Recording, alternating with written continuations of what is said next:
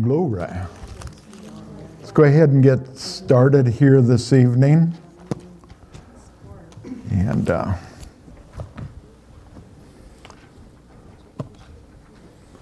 you know, cool weather always reminds us, especially when you see a certain amount of moisture in the air, uh, known as snow that living in Iowa, there are certain conditions that we encounter periodically.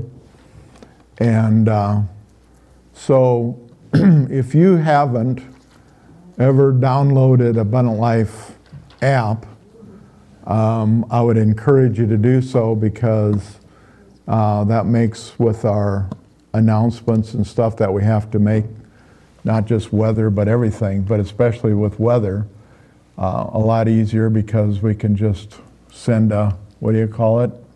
A notification? Well, I could have said that.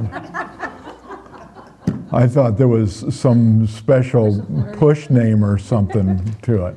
Push notification. We can, we can do a push notification, so everybody will get, yeah, I could have just made something up. Thingamajig.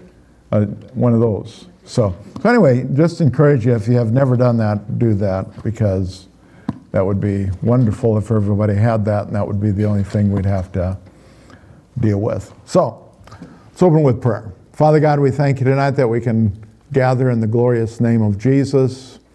We thank you that the victory is ours. We thank you, Father, that we can trust you in all situations, no matter what the conditions in this world may be.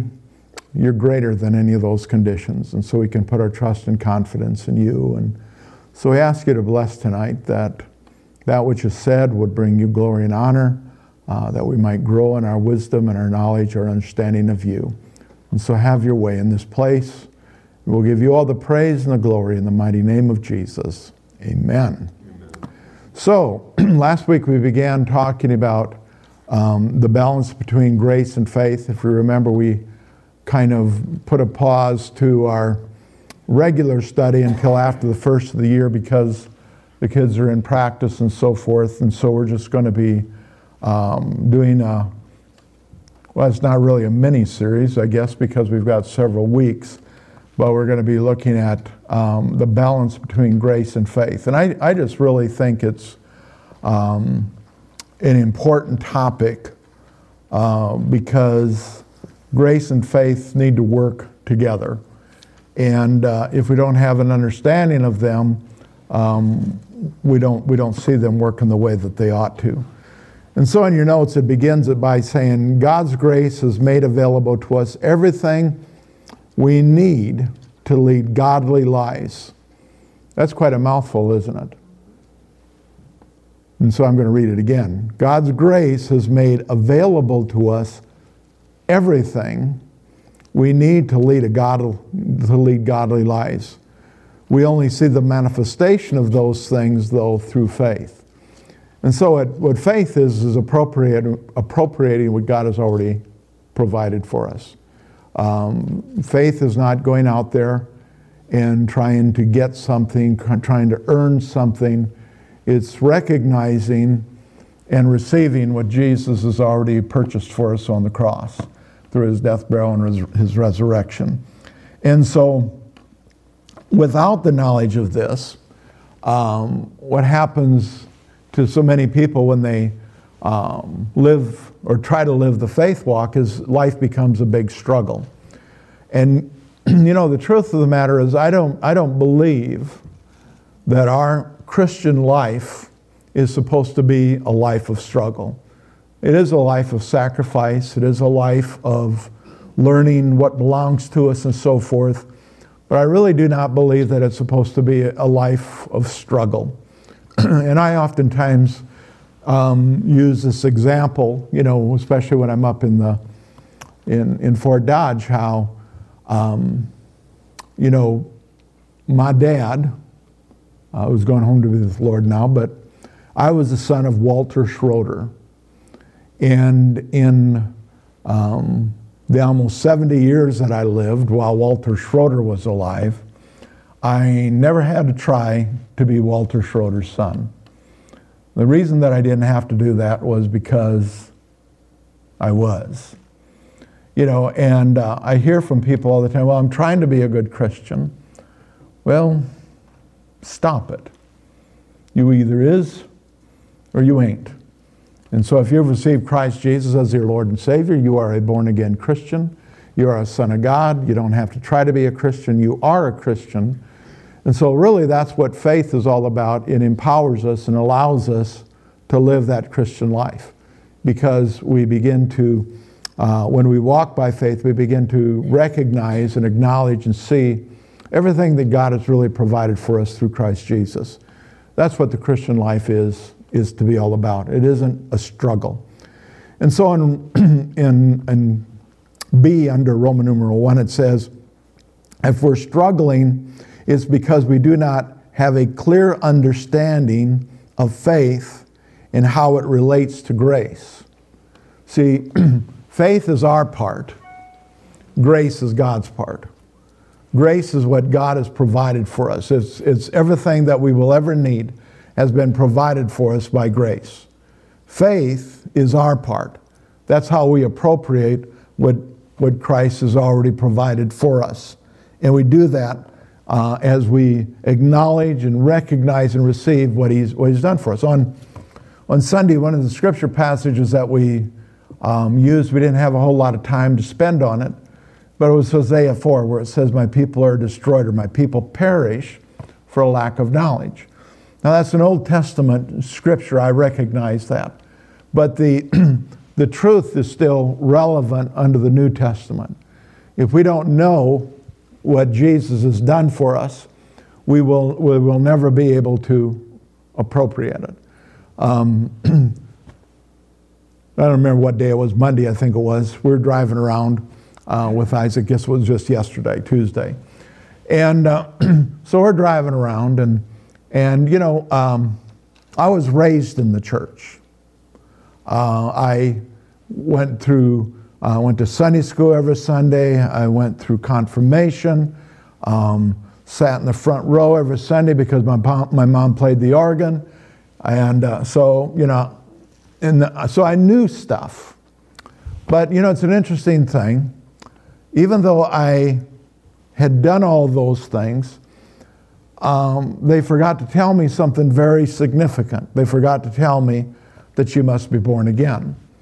And so that lack of knowledge, uh, if I had died, I wouldn't have spent eternity in heaven because I didn't have the information. It was already provided for me. And so, riding around with Isaac, one of the things that I was reminded of because we were out south of town going down the gravel road, uh, went by the house where Vern Lewis lived uh, when he was a counselor at, uh, at the high school. And as you all know, uh, some 30 years ago, on a Saturday morning, sitting before the fire in the basement of Vern Lewis's house, myself and two other guys, I prayed and I received Jesus Christ as my personal Lord and Savior, and my life has never been the same. So, yeah. Amen. But see, what, what had to happen? I got knowledge that morning. And that's how it is in every area of our life. You know, Pastor Becky's um, class that she's having on, on Saturday morning. You know, I've heard it from come out of the mouths of so many of you ladies. Well, I never knew that before. Well, for crying out loud, you've been in this church for 30 years and you didn't know that? Well, because it wasn't alive to you. And so when that truth came forth, and it came forth in a way that you could recognize it and understand it, what happened? You received it. You said, wow, that's been provided for me. And so you didn't have to go through some special course or anything else. You just had to, by faith, recognize what Jesus, Jesus had done for you, that by his stripes you have been healed, and it was provided for you by his grace. And so your faith, you received it and recognize it and acknowledge it for yourself. Isn't that simple? You know what the problem with Christianity is? Just too doggone simple. But thank God it's simple, because some of us would never be able to cope with it otherwise. but we want to do something. We want to work something, and that's what we oftentimes do. You know, we hear the scriptures that says, work out your salvation. And so we think we've got to get out there and, and labor. Well, the only thing, and we're going to look at this towards the end of the court or evening, if we get that far, you know, what do we labor at? We labor at entering into his rest. Know, how is it that we enter into his rest? Because we know that it's done. We know that it's accomplished. We know that Jesus is seated at the right hand of Father God on high. He's seated there because he's done. And so we can take we can have confidence in that. Extreme grace causes us to erroneously assume that whatever that everything affecting us has already been predetermined independently of us. You know, and so anything that happens, we, we, uh, we attribute it to God. And that's why God gets a bad rap. You know, he's accused of stuff that God had absolutely nothing to do with. You know, we have a disaster. What happened? Well, I guess God was punishing them. No, God had absolutely nothing to do with it. You know, somebody dies prematurely. Well, I guess God's trying to teach them something. Let me tell you something. If God's wanting to teach you something, He'll have a whole lot better way to do it than take somebody from your life. Again, we're going to be looking, I'm having a hard time not getting ahead of myself. But John 10 10 says, The thief has come but for to steal, kill, and destroy. Jesus says, I've come that you might have life and that you might have it more abundantly. And so part of that knowledge that we need to have is to be able to recognize what's from God and what's from the evil one. You know, because the scripture also says, we'll be reading this one later on too, you know, resist the devil and he'll flee from you. But you know what? I don't want to resist God. Amen. You know, but a lot of times if we don't attribute the right thing to the right force, we, we, we, we resist things we ought not to resist, and we don't resist what we ought to resist. Let me tell you something. If God has put sickness on you to teach you something, don't resist it. Learn the lesson. Because then, if God is faithful, He's going to lift it off of you. But you know, He didn't put it there. That's why we resist it. Because we know that that sickness is there to steal, to kill, and destroy. Jesus came to deliver us from it. And so that's why we resist it, because we know that it is not from Him. The result, if we don't have a clear understanding of grace, um, is lasciviousness and a passive, and we're passive Christians. Well, que sera, sera. What will be, will be. I guess if God wants me to succeed, He'll make me succeed. Well, no, His Word says to meditate on the Word day and night, and you'll make your way prosperous and you have good success. You know, our labor is to meditate, to rest, to recognize what Jesus has already done for us, and we focus on that. And he says, when we do that, we're going to make our way prosperous and we're going to have good success. So there is an element that we uh, are involved in it, but it's, but it's working with God, it's cooperating with God. You know, y'all remember years back how Jimmy Rushton made that statement considering, concerning the Holy Spirit. He said we, in fact, it was the title of the book that he wrote, uh, Cooperating with the Holy Spirit. At least it was in there someplace. You know, and we need to learn to cooperate with the Holy Spirit. Well, you know, cooperating with the Holy Spirit is cooperating with God in every area of our life. Cooperating with Him concerning the Word, concerning the promises that He's given to us. And so we look at that, and that's where we find our victories the result of legalism because if we just focus on, you know, the, the problem if you just focus on faith, there, there can be a tendency to get legalistic. You know, I, I think of uh, the early years when we got a hold of the Word of Faith message.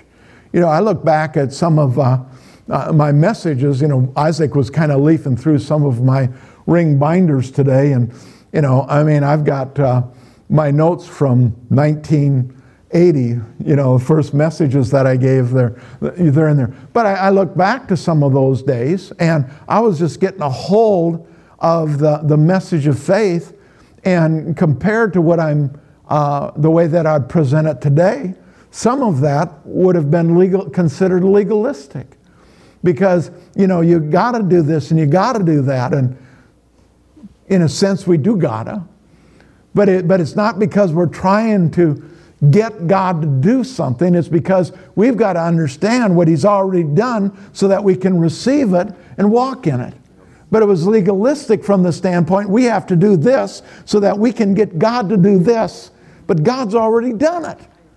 But see that's where the, the lack of knowledge comes in once again but thank God we were ignorant, but we don't have to be ignorant still. Amen. We can learn better and we can grow in the things of God. And even during that time when we didn't have everything figured out right, we were still able to experience the blessings of God because we were moving in the right direction. And thank God we're going to continue to move in the right direction. And we're going to see more and more of the blessings of God manifest in our life. And so faith or and grace are poisonous by themselves. Because if it's just simply faith, you get legalistic. If it's just simply grace, you are lascivious. You say, Sarah, Sarah.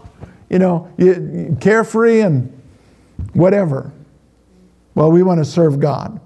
So let's look at some scripture. Right believing comes from balancing uh, faith and grace. And so there needs to be a there needs to be a balance. And so in James, the first chapter, and the 17th verse, it says, Every good gift and every perfect gift is from above and comes down from the Father of lights, with whom there is no variation or shadow of turning.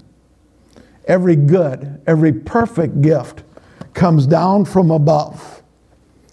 And so we see that the benefits that we have in God is that the gifts come down from Him. Now, see, a, a gift, if, if I've got to earn it, it's no longer a gift. If I've got to earn it, it's not a gift, it's, it's, it's a wage. I've earned it, I've deserved it. And so every, every good and perfect gift comes down from above. In other words, we're not doing anything to earn it, to deserve it. God has given it to us. There's no shadow of turning. There's, it's how it is. There's no darkness in it at all. The belief that God is responsible for everything that happens in the world, even the bad things, is unscriptural. We already talked about that a little bit. But it is. It's, if you truly study the scripture, you realize to, to give God credit for everything is unscriptural because He's not responsible for those things that, that produce death and destruction. And the problem with that is if we, if we have that, that thinking, what happens is we get to a place where we, where we really don't trust Him. You know, I, I believe one of the best definitions of faith is that we just simply trust Him. We put our trust in Him. We put our confidence in Him. We, we have this assurance that, that God loves me and that everything that He has for me is for my good. It's for my benefit, not just simply for my good and my benefit, but for the good and the benefit of everybody that I, that I have an influence in and I come in contact with. That's His will for each and every one of us. You know, and, and, and we have to understand that because you know, as we said in James 4 7, that we're to resist the devil. So we've got to make sure that we're not resisting God or we're not receiving something that has absolutely nothing to do with God because we think it's God, but it's not. And so we don't resist it. We need to recognize, acknowledge what belongs to God. You know, I remember when Pastor Becky and I, we were down at uh, Oral Roberts University when Jeff was um, getting ready to go to college down there, and we're sitting in, in orientation. In Oral Roberts, one of our great heroes of the faith, he, he's up on the platform and he begins to speak, and he, he says, You know, my, my philosophy in ministry is very simple, and it's based on one scripture John 10 10. The thief has come but for to steal, kill, and destroy, But Jesus says, I've come that you might have life and you might have it more abundantly. He said, What's happening? What is it producing? If it's producing, uh, if it's stealing, killing, and destroying, it's the devil, I resist it. I have nothing to do with it. But if it's producing life and life abundantly, it's God. And so I, I yield to that, I give to that, I recognize that. Now I'm, I'm thinking, here's Oral Roberts who's impacted the entire world. And if his, if his philosophy can be that simple and accomplish what he's been able to accomplish, why does ours have to be so complicated? Because I think sometimes that's what we do. We, we complicate things, but we don't have to in him. In Romans 4:16 and I'm reading this out of the amplified and it says Therefore, inheriting the promise is the outcome of faith. I mean, I, we, we could just stop right there and go home and be happy, you know, because of, of what everything that's involved in the inheritance. But he says, therefore, inheriting, inheriting the promise is the outcome of faith. That's what our faith is all about to inherit, to, to receive, to, to recognize what, what Jesus has done for us, the promise, and depends entirely on faith in order that it might be given as an act of grace. And so it's given to us as an act of grace, unmerited favor, it says. And so it means we don't do anything to deserve it, we don't do anything to earn it. if, if anything, if we take our lives as a whole, we've done all we can to not deserve it. But because of His grace, because of unmerited favor, He makes it available. And how do we receive it? We receive it by faith.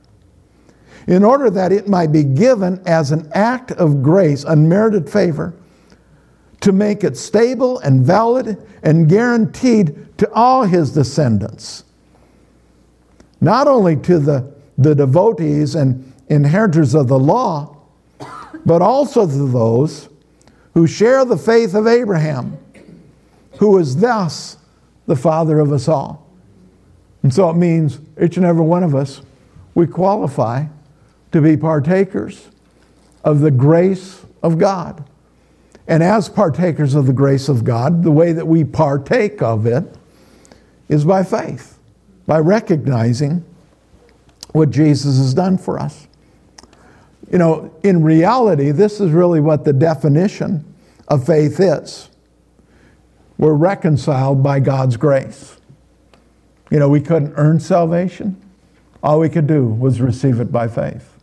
Now, the thing that I believe about faith is when we recognize it, um, it, it demands an action on our part. It isn't just, it, I, don't, I don't believe it's passive at that point.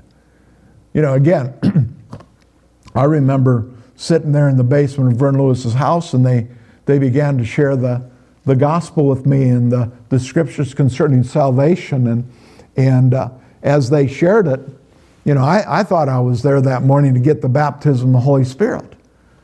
But after they shared, I realized that I had never received Jesus Christ as my personal Lord and Savior. And you know what? uh, when they said, uh, Do I have that confidence? I didn't. And I wanted to pray. There was something on the inside of me that, that wanted to leave that place knowing beyond any shadow of a doubt that I was going to go to heaven. And so that was faith that was speaking, but I didn't, I didn't do anything to work it up. It was God's grace in my life. And you know, I didn't have to go through, you know, penance or anything else before I could receive Christ Jesus as my Lord and Savior because there was nothing I could do to earn it. It was grace that was made available to me. And so I received it. And like I said, my life hasn't ever been, it's not been the same since. And it's all because of Jesus, because of His grace. But still, you know what? I could have walked out of that basement and absolutely nothing would have happened because I wouldn't have acted upon that which I knew at that point. but I did, thank God. And y'all did at some point. So we're reconciled, reconciled to God by grace. Everything that pertains to life and godliness has already been done. There's nothing left to do. You know, so a Christian that says they can't is uninformed. A Christian that says, I can't live a righteous life, I can't live a holy life, I can't follow Jesus, I can't do what He's told me in my word, that individual is uninformed. Because according to the scripture, we can. Because everything that is needful for us to live a, a, a, a, a godly life, before Almighty God, it's already been imparted into our life. It's been given to us. But what we haven't done is we haven't, we haven't recognized it. We haven't appropriated it. We haven't received it because the moment we receive something, we act upon it. You know, Will, for his birthday, he got a, um, a dirt bike. Five year old on a dirt bike. But, you know, he got on that dirt bike, and you know, of course, it's got a screw, so it'll only go so fast and stuff. But he got on that dirt bike, and and he, he it was his. He knew that it was his because it was given to him. And so he got on that dirt bike and he took off on that dirt bike. He acted upon it because he wanted to ride that thing. Well, you know, there's some things in Scripture we need to ride. You know, we, we, need to, we, need to, we need to get on that thing, and if you got to do a little pedaling, then pedal. You know, but the thing is, is here, here's his dad, Brian, running alongside that thing all over the field, and finally he stopped for a little bit, and Brian's there, and he's just, Will, he, he's just ready to go again. You know, but, you know, we got the Holy Ghost running alongside. Now I'm preaching here a little bit. But let me tell you something. He's running alongside us to make sure that that which has been given to us is fulfilled in our life. And so we need to we need to get excited about the things of God and get moving on the things of God. Listen to this. And we have already been blessed, according to Ephesians 1 3, we've already been blessed with all spiritual blessings in heavenly places. Every spiritual blessing already belongs to us. It's already imparted into our life. It's not us trying to get us, get it. It's us recognizing that it already belongs to us. That's the issue. That's why it's so important for us to read the Word of God and meditate on the Word of God because it isn't telling us how to get something, it's telling us what already belongs to us and then how to, to see it manifest in our life, all spiritual blessings. And so, you know, some people, they'll take that passage and they'll say, well, that's talking about heavenly blessings. It's not talking about earthly things. Well, heaven came to earth so that he could bring a blessing into our life. And that's what Jesus has done for each and every one of us.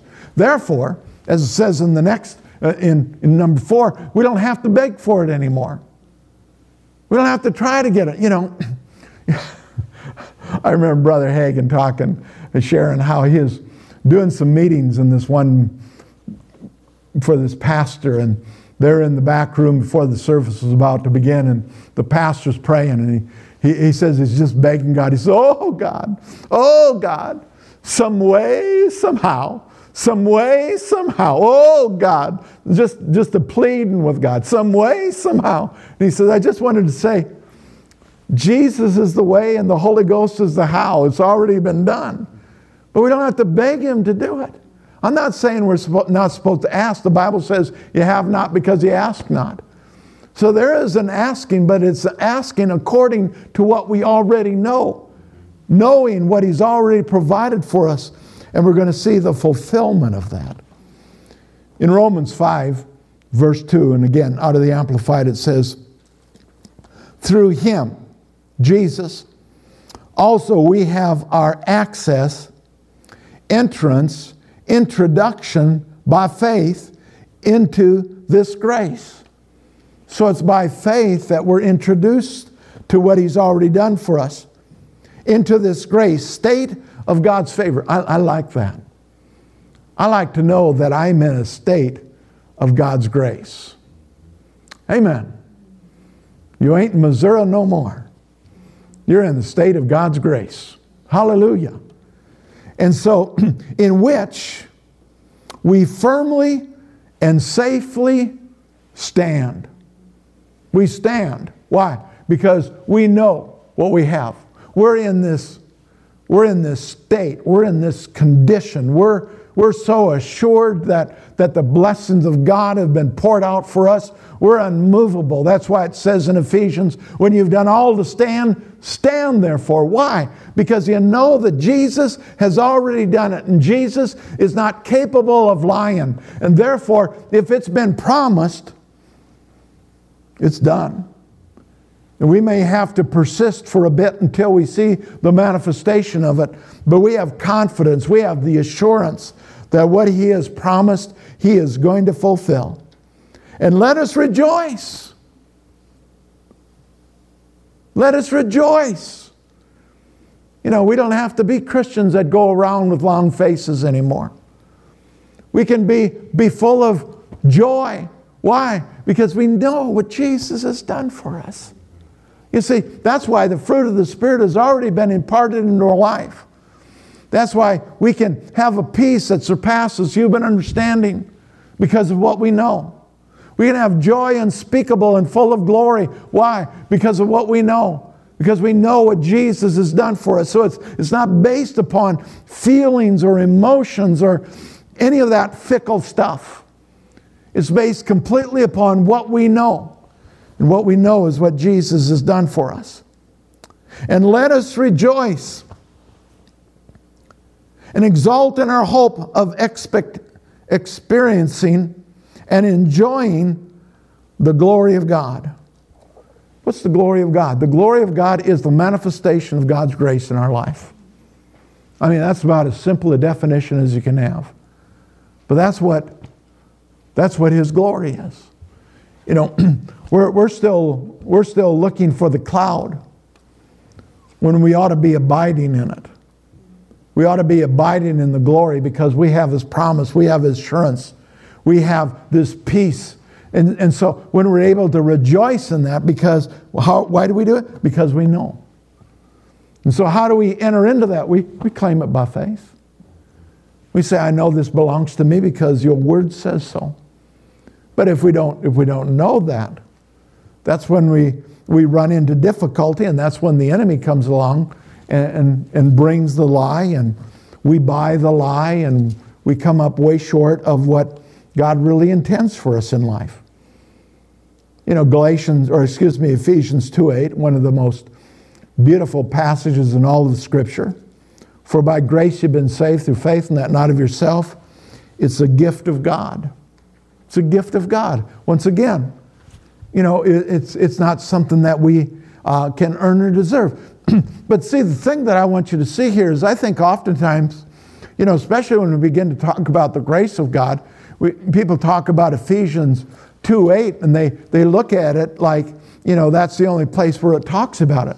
Well, we've looked at several passages in Romans and other places where it talks about the grace of God and how it's a gift of God made available to each and every one of us. And so it's important for us to have that understanding of that because the more scripture background we have on it, the more confidence that we can have in it that God's going to bring about that which we need, which He wants to manifest in our life. For by grace you've been saved through faith, it's, uh, um, saved through faith and not of yourself, it's a gift of God. Then it goes on, it says, not of works, lest any man should boast. You know, and so none of us as Christians have nothing to look down our nose at anybody else about. Why? Because we're all saved by the grace of God. For none of us was it our perfection that brought us into the kingdom. We've all sinned and fallen short of the glory of God. But it's all because of what Jesus has done for us. You know, and that's what empowers us, allows us to be able to love the unlovely, the unlovable. When we realize, you know, I was pretty unlovable myself. You know, but, you know, no matter how good we may think we, we were, you're rotten to the core. You know, I remember years back, Pastor Becky and I were up in uh, St. Paul. We were at a pastor's conference up there. And, uh, you know, that was back when we all wore our three piece suits and the ladies all, you know, wore their best uh, wardrobe with their high heels and their earrings and their necklaces and, know, all that kind of stuff. And, and so we're sitting in this meeting after the meal, and, and uh, this uh, individual gets up. And the first time I'd really heard anybody preach this kind of a message concerning grace. And uh, his name is Mike Williams. And uh, um, he was a, um, he had been a, uh, in the gay lifestyle, uh, he had uh, um, been on drugs and alcohol. He was just an absolute mess. And he says, one day I was in um, an asylum, uh, curled up in the shower room in the fetal position because I was so strung out. And God comes by and says, Now there's somebody I can use. And so, anyway, Norval Hayes got a hold of him. He got saved and got delivered and just a, uh, was a tremendous um, teacher and taught him grace that day.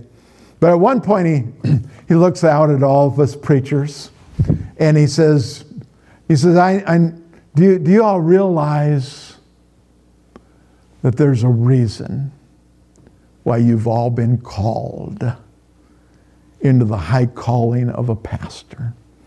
You know, and everybody's kind of sticking their chest out a little further. And he says, he says, it's because you're the scum of the earth.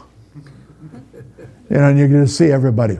You know, I mean, Pastor Becky and I, we thought, yeah, that's the truth. You know, but but I mean, people think there's something, but without Jesus, we're nothing.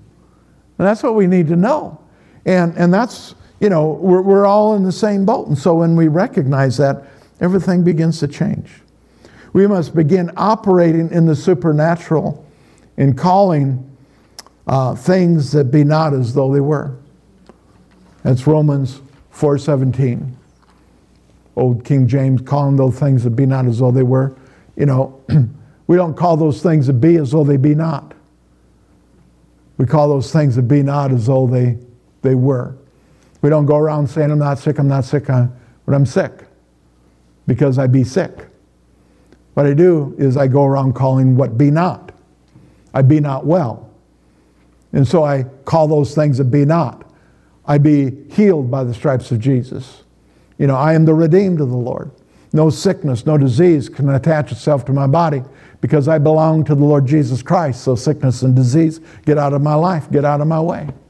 You know, and so we, we, we need to recognize that because when we begin, everything all the promises be not. I be not joyful, but the joy of the Lord is my strength.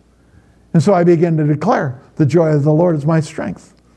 I be not at peace. so I begin to declare, I have a peace that surpasses human understanding because God guards, my heart and my mind, and I keep it on Christ Jesus. That's where I put my trust. That's where I put my confidence. And so that's what it's talking about. It's not just, it's not talking about making a positive statement. It's talking about declaring what God says is to be in your life, but it be not yet. You know, it's like when you pray and receive Jesus Christ as your Lord and Savior, you be not saved. And so, what's the declaration that you made? I'm saved through the blood of the Lamb by the word of my testimony. And I declare right now that through the death, burial, and resurrection of Jesus Christ, I am saved. And what happens at that moment? You're born again, you're saved. That which had been not now is because of your profession, because of your confession of faith. And so that's what that's how grace operates. It be not. So don't be upset if it be not. Just begin to declare that it now it's going to be. Because I call those things that be that be not, because of what Jesus has done for me. Avoiding either extreme. So remember the title of the message. you know, is uh, a balance between faith and grace. Avoid either extreme. Avoiding either extreme moves us into a, into a position to receive. And so when we get into that place of balance, when we recognize our part, when we recognize God's part, uh, there, there's a balance there. And it, it, it allows us then to get into that place to receive. Philemon 1 6 in the Amplified, it says, And I pray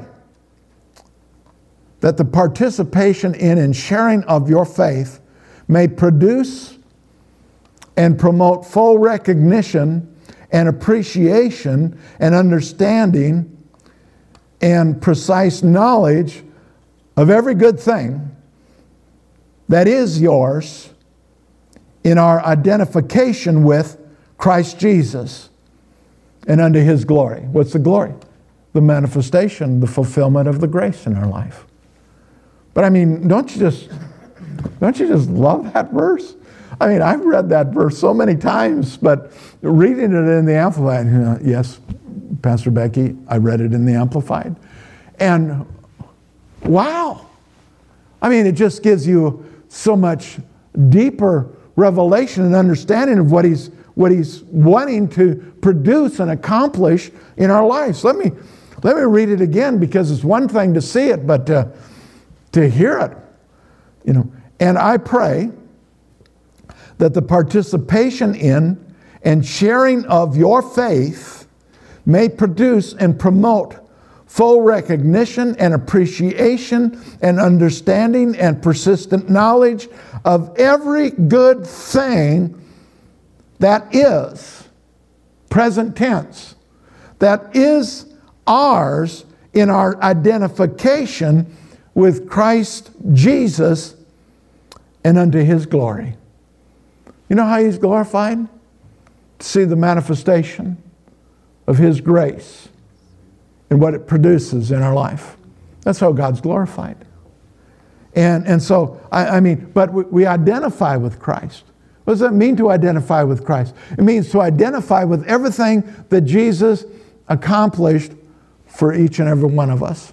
And when we begin to identify with that, what we see is that belongs to me. That's mine. That's what Jesus, He did that for me. You know, it's wonderful that He did it for the world, but it's essential that I realize He did it for me. And a lot of times we acknowledge things for the world, but we don't take it personal. This, this Bible is a book that's to be taken personal, That it's written to me. It belongs to me. You know, it's, it's like, you know, if somebody sends a, sends a general message, you know, everybody might get touched a little bit. But you know, when you insert your name in it and recognize that was, that was for me, all at once, it gets real personal at that point. And that's what he wants. He wants it to be personal in each of our lives. This refers to the release of our faith to appropriate what grace has made available to us. And that, that's what it really boils down to appropriating what he's done for us. You know, 1 John 5 4 says, This is the victory that overcomes the world, even our faith. It's our faith. I don't overcome the world, but my faith does. When I recognize what Jesus has done for me, I'm a world overcomer. But it isn't me, it's my faith that brings that to pass. And uh, I'm not going to defeat the world, but you know what? I already have because Jesus has. And so by faith, I receive what he's already done. Whatever we must do uh, must be done in faith. Faith is our positive response. I like that little quote there.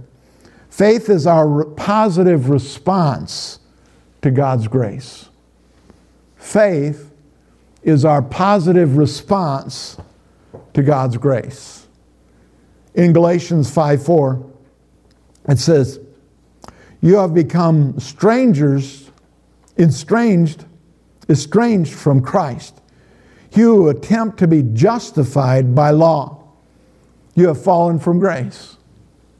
When is it that we've fallen from grace? We've fallen from grace when we try to do it in our own strength and our own ability. You know, falling from grace uh, isn't talking in this context. In this context, it's not talking about when we go out and do some, something stupid and sin. That's not what it's talking about where it's, where it's falling from grace. Falling from grace is when I think I can do it on my own, where I think I can keep the law, I can do the law, I can do it in my own ability. Basically, what I'm saying is, God, I don't need you. And so we've fallen from grace because we're no longer dependent upon what He's done. We're saying, I can do it myself. And so we need to stay in that position of being completely dependent upon Him. Sorry if I'm smiling, but y'all look so very serious tonight. It's almost scaring me.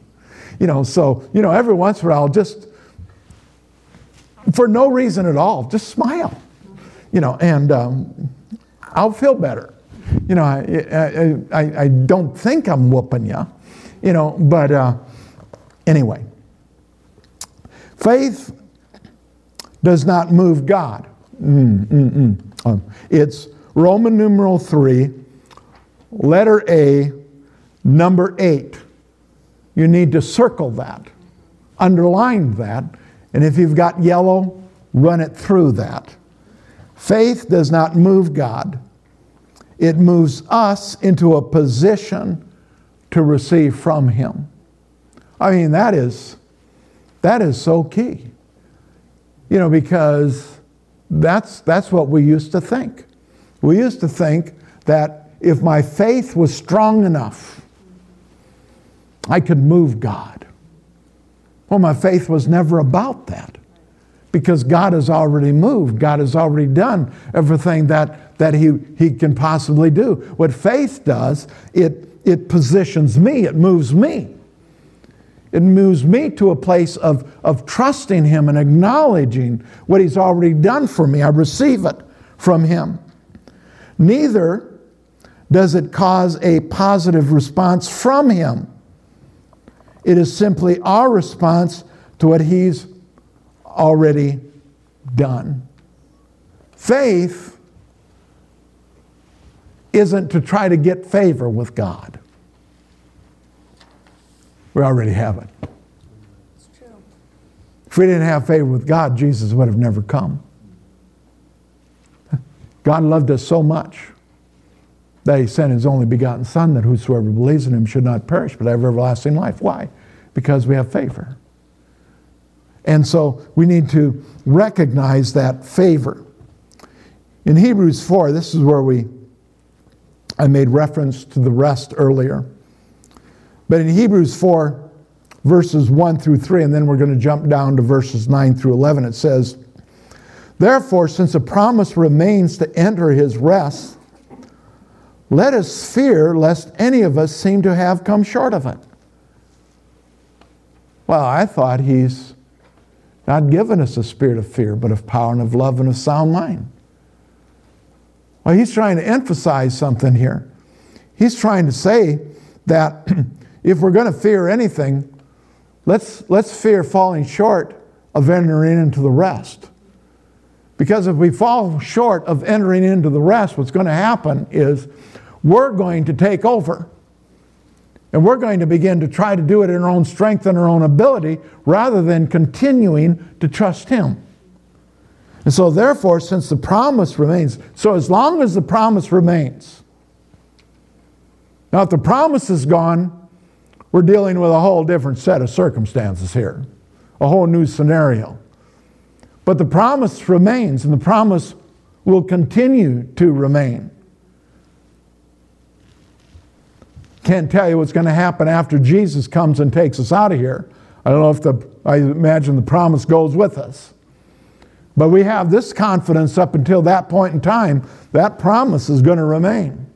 Doesn't matter what's going on in the world, doesn't matter what they say, Therefore, since the promise remains to enter his rest, let us fear lest any of you seem to have come short of it. For indeed, the gospel is preached to us as well as to them. But the word which they heard did not profit them, not being mixed with faith in those who heard it.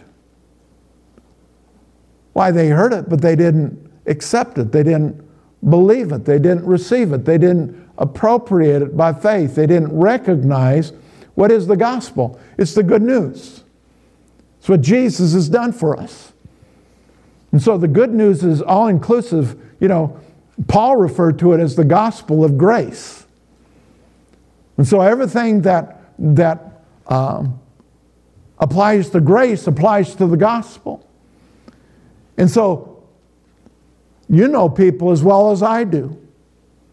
They've heard the message, but they don't accept the message. They, they reject the message. They won't receive the message.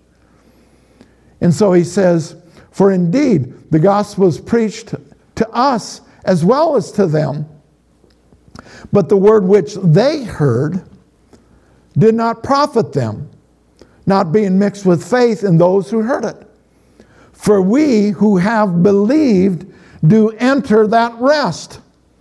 As he has said, So I swore in my wrath, they shall not enter my rest, although the works were finished from the foundation of the world.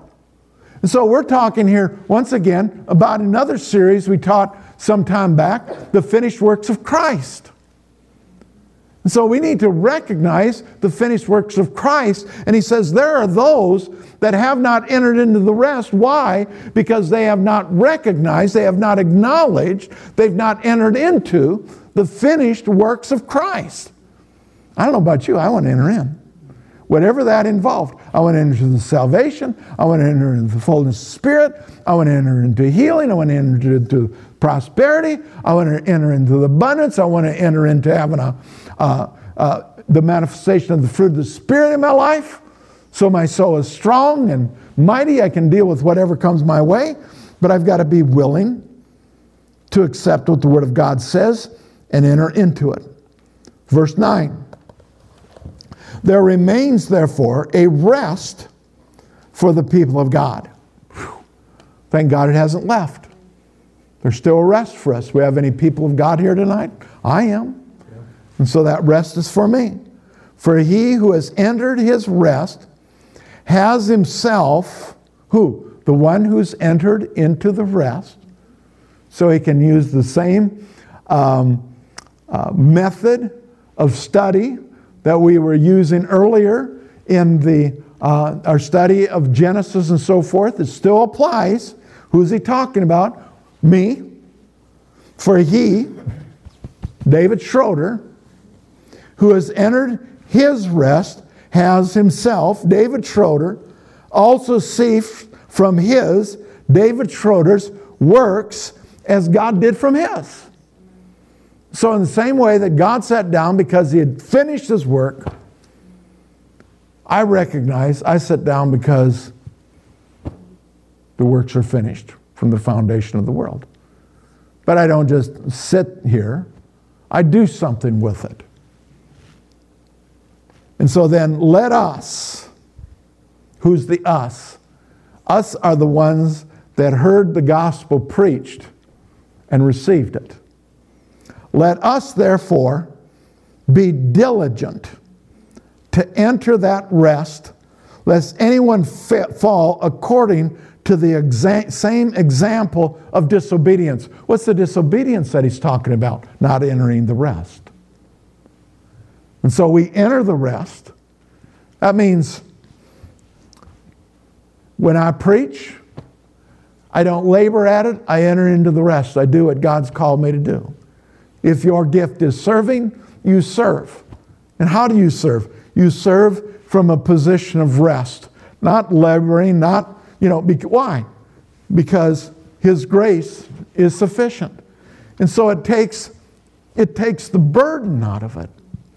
We have a, a, not speaking of us, but the church is so burdened down today because everybody is laboring, but they've not ever entered into the rest.